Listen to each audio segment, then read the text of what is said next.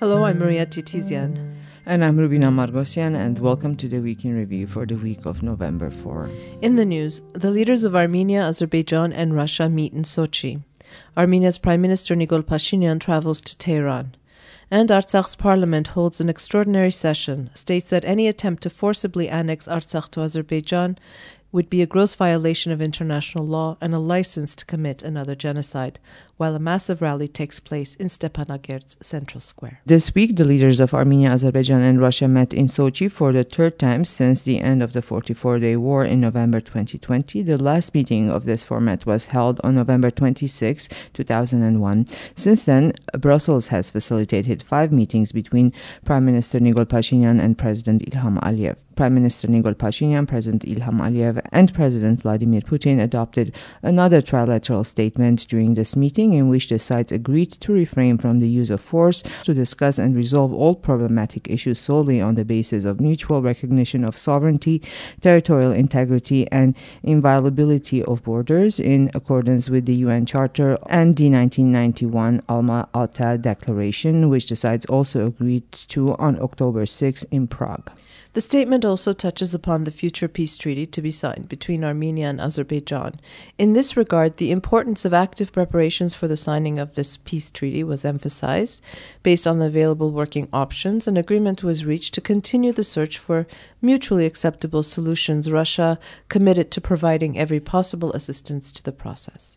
The statement also stipulates the importance of creating a positive atmosphere between Armenia and Azerbaijan for the continuation of the dialogue between the representatives of societies, expert communities, and religious leaders with the assistance of Russia, the initiation of trilateral interparliamentary contacts aimed at strengthening the trust between the peoples of the two countries was also emphasized. The statement also refers to the implementation of the trilateral statements of November 9, 2020, which ended the 44-day war.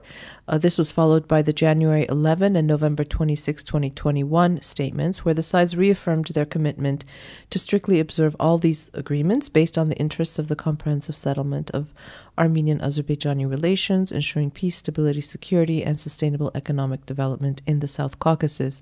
The parties also agreed to make additional efforts towards the urgent solution of remaining issues, including those of humanitarian nature. The Russian peacekeeping mission in Nagorno-Karabakh is also mentioned in the statement, with a reference to its role in ensuring security and stability in the areas of its deployment. And although last week President Putin announced that the Russian proposed peace treaty includes a clause about the unique situation of Nagorno-Karabakh, it was left out of the statement altogether. Following the trilateral meeting in Sochi on October 31, Russia's ambassador to Armenia, Sergei Kopirkin, announced that the solution to the Nagorno-Karabakh conflict should be left to future generations. Before the trilateral meeting kicked off, President Putin held separate talks with the leaders of Armenia and Azerbaijan.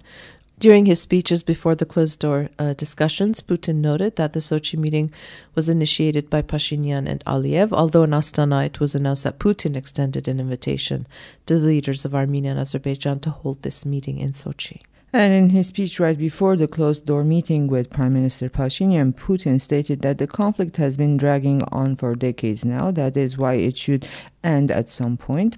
He commended Pashinyan for his political will to end the conflict, adding that Russia supports it in every way. According to Putin, when the 2020 Artsakh war was stopped, it was assumed by all three parties that the most important thing is to establish peace and provide conditions for development, including for the development of Armenia's economy, the unblocking of transport infrastructure, the creation of new routes, etc. After all, that's what we work for. We always have in mind the fact that Armenia is our strategic partner, ally. That's why this is a unique situation for us, Putin said. In his speech during the meeting with Putin, Pashinyan underscored that in regards to the Armenia-Azerbaijan peace treaty and its relation to the Nagorno-Karabakh conflict, the principles proposed by Russia are acceptable for Armenia. Pashinyan had expressed hope that Russia would support its plan and that a reference would be made to it in the text of the trilateral statement. Well, neither the plan itself nor Nagorno-Karabakh were mentioned in the statement. Pashinyan also noted that Russia's proposal does in no way contradict the agreements reached in Prague on October 6 during the meeting between himself, Aliyev, the French president and the president of the EU Council. He added that during the Prague negotiations, Armenia was guided by Putin's statements, including those regarding Nagorno-Karabakh. Pashinyan also touched upon the withdrawal of Azerbaijani troops from the zone of responsibility of the Russian peacekeepers in Nagorno-Karabakh, where they advanced in March, underscoring its importance for Armenia. According to Pashinyan, contrary to agreements at the highest levels, Azerbaijani troops have not yet left the area of the responsibility of the Russian peacekeepers in Nagorno-Karabakh. Speaking about the delimitation of the Armenia-Azerbaijan border, Pashinyan noted that Armenia has repeatedly emphasized that it must be preceded by the creation of mechanisms to increase the level of stability and security on the border. He stated that Russia's position was that the formation and work of the Border Delimitation Commission would itself become a border security mechanism. Well, according to Pashinyan, at the time Armenia did not share that position, but in the end it decided to rely on the suggestion of its strategic ally. Pashinyan went on to say that despite this, on September 13, Azerbaijan launched a wide-scale attack against Armenia and occupied new territories. He underlined that the clear position of Russia on this issue is very important for Armenia, according to which Azerbaijan's armed forces must withdraw to their initial positions as of May 11, 2021. And just as a reminder, Russia has still not called on Azerbaijan to withdraw its troops from Armenia's sovereign territory. The Prime Minister also stated that the unblocking of regional communications is very important for Armenia and that it is ready to take concrete decisions at any time based on point 9 of the November 9, 2020 statement and the trilateral statement of January 11. In 2021, Pashinyan once again reiterated Armenia's position that communications passing through the territory of Armenia must fall under its full control and must operate in accordance with Armenia's legislation. And interestingly, during her press briefing, Zakharova, when a Turkish journalist asked her about the corridor, she replied saying, "We don't call it a corridor. Call it a route." A route, yeah. Well.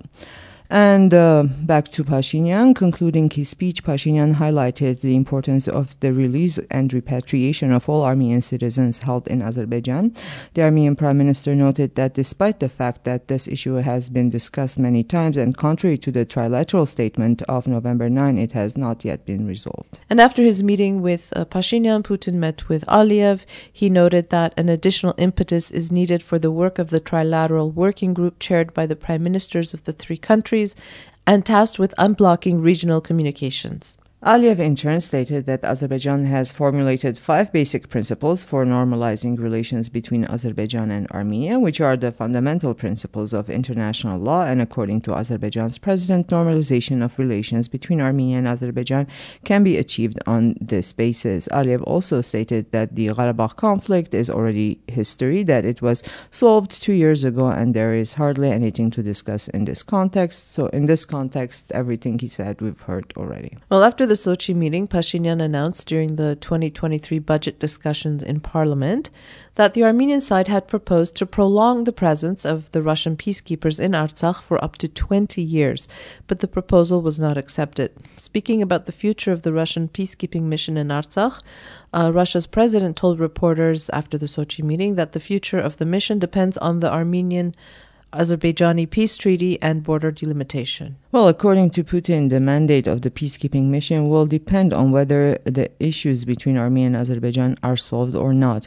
If all the disputes are settled, the mandate of the peacekeeping mission will change accordingly. If the disputes are not solved and are solved partially, it will affect the future of the mission. Commenting on the Sochi meeting, Ned Price, the spokesperson of the U.S. State Department, noted that the United States is committed to Armenian-Azerbaijani peace and negotiations between the two countries. He added that the U.S. will continue to engage over the next months to facilitate discussions between the two countries bilaterally with partners and through multilateral organizations as well. And just yesterday, Foreign Minister Arat Mirzoyan announced that a trilateral meeting between the Secretary of State, Antony Blinken, and the foreign ministers of Armenia and Azerbaijan is expected to take place soon, not saying the date. Mm-hmm. On the eve of the trilateral meeting in Sochi, the Parliament of Artsakh convened an extraordinary session while a massive rally was taking place in the central square of Artsakh's capital, Stepanakert. Artsakh's parliament issued a statement according to which recent developments, statements and positions of various power centers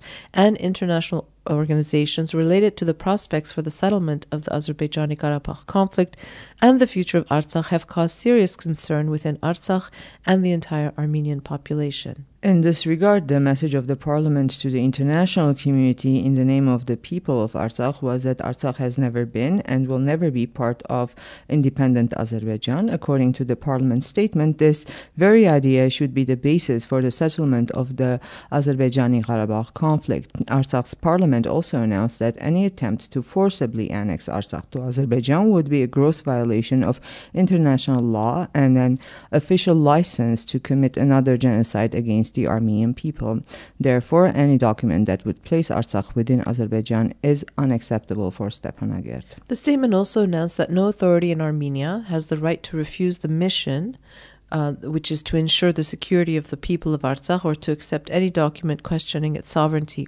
The parliamentarians of Artsakh urged the authorities of Armenia to defend the common interests of the two Armenian republics at international platforms based on existing fundamental documents, in particular the Declaration of Independence of the Republic of Armenia and the historic decision of the Supreme Council of July 8, 1992, by which Armenia vowed to protect Artsakh. Artsakh's parliament also called on Armenians worldwide to continue to support Artsakh, protect its rights and interests in various countries and international instances, and contribute to the recognition of Artsakh by all means.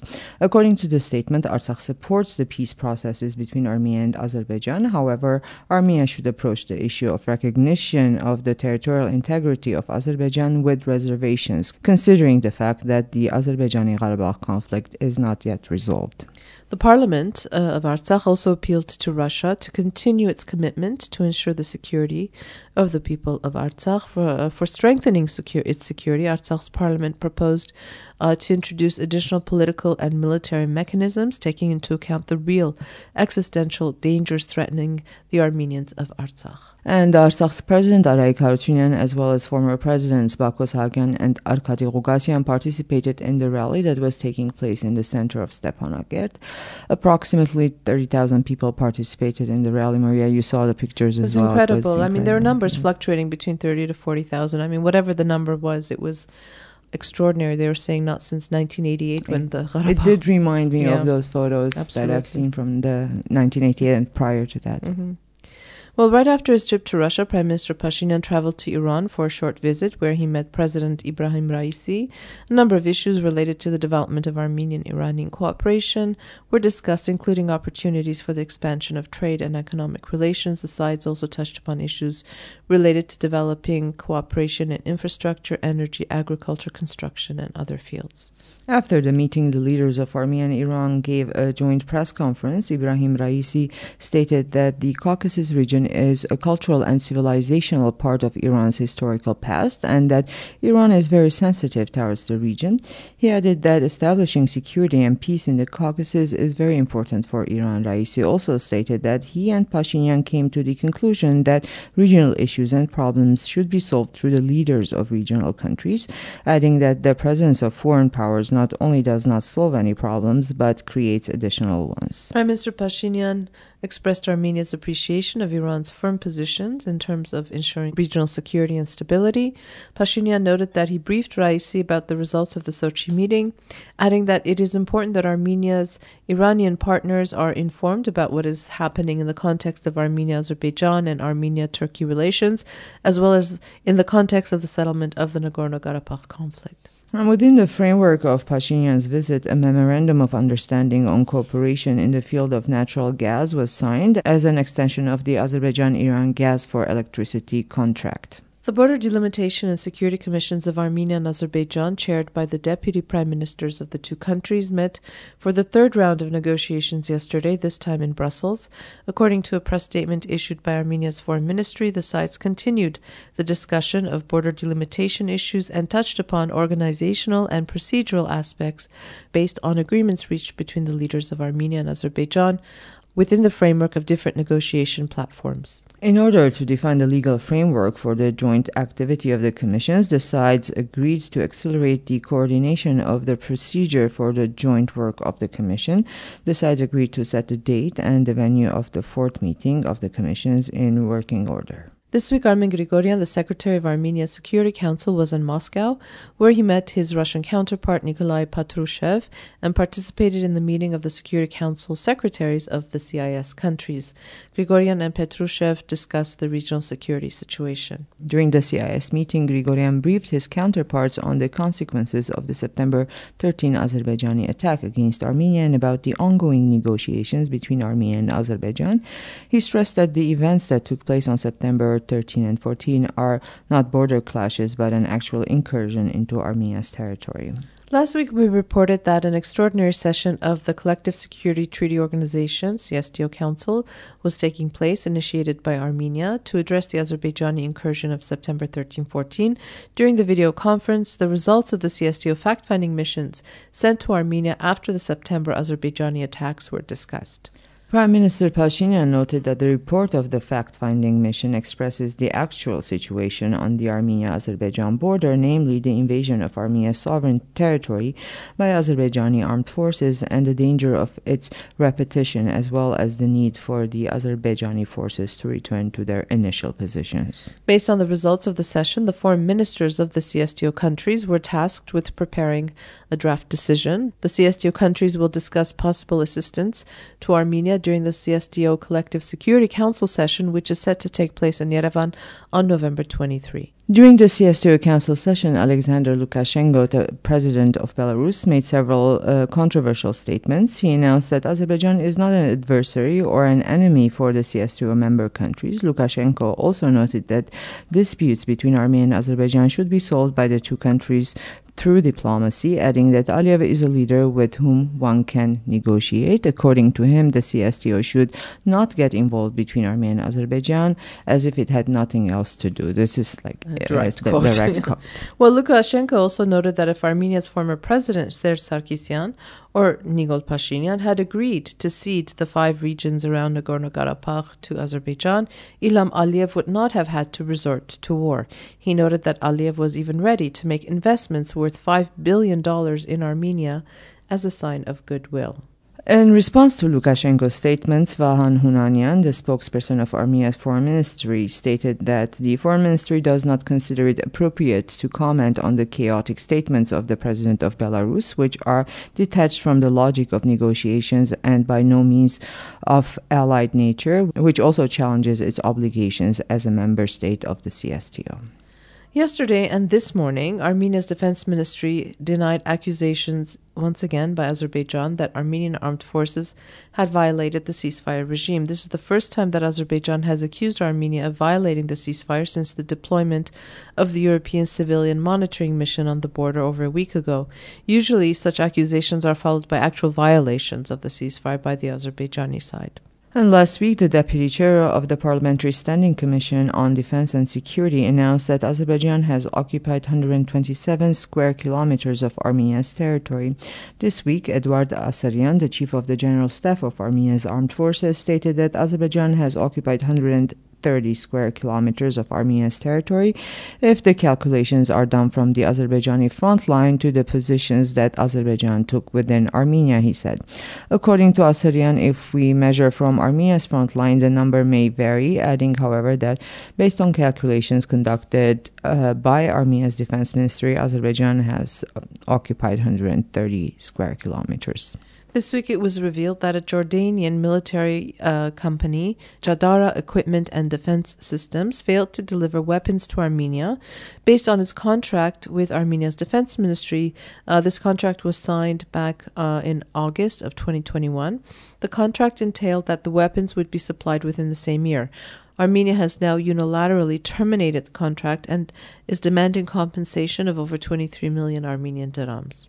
Well, we don't know what the cost of the acquisition was. We just know how much compensation Armenia is demanding. Well, this week, a reserve serviceman killed another reservist as a result of an argument. A criminal investigation has been launched to clarify the circumstances of the incident. The suspected serviceman has been detained. Following the 2020 Artsakh war, the Armenian Armed Forces initiated regular training of the reserve troops. Since then, several reserve soldiers were killed or died while in training from health issues as well as this incident. Also this week, the names of 93 servicemen killed during the September 13-14 Azerbaijani offensive against Armenia were published. They became known because their families received compensation from the Insurance Foundation for Servicemen. Meanwhile, Defense Minister Suren Papikyan told Azadutyun that the final list of the soldiers killed in September will be published as soon as the identification of bodies concludes. Armenia reported more than 210 losses as a result of the Azerbaijani attack. In other news, the sixth summit of the ruling Civil Contract Party took place over the weekend, during which the party's new board members were elected. The new board is headed by Prime Minister Pashinyan, followed by Defense Minister Suren Papikyan, Deputy Speaker of the Parliament and Special Envoy for the Armenia Turkey talks Ruben Rubinyan, and Deputy Mayor Dikran Avinyan. Foreign Minister Arat Mirzoyan, Deputy Speaker of Parliament Ashak Hagopian, and Armenia's ambassador to the U.S. Lilit Makuns were not elected to the board this year. And that's the kind of week we've had here in Armenia. Thank you for listening. Have a safe and peaceful weekend, and we will be back again next week.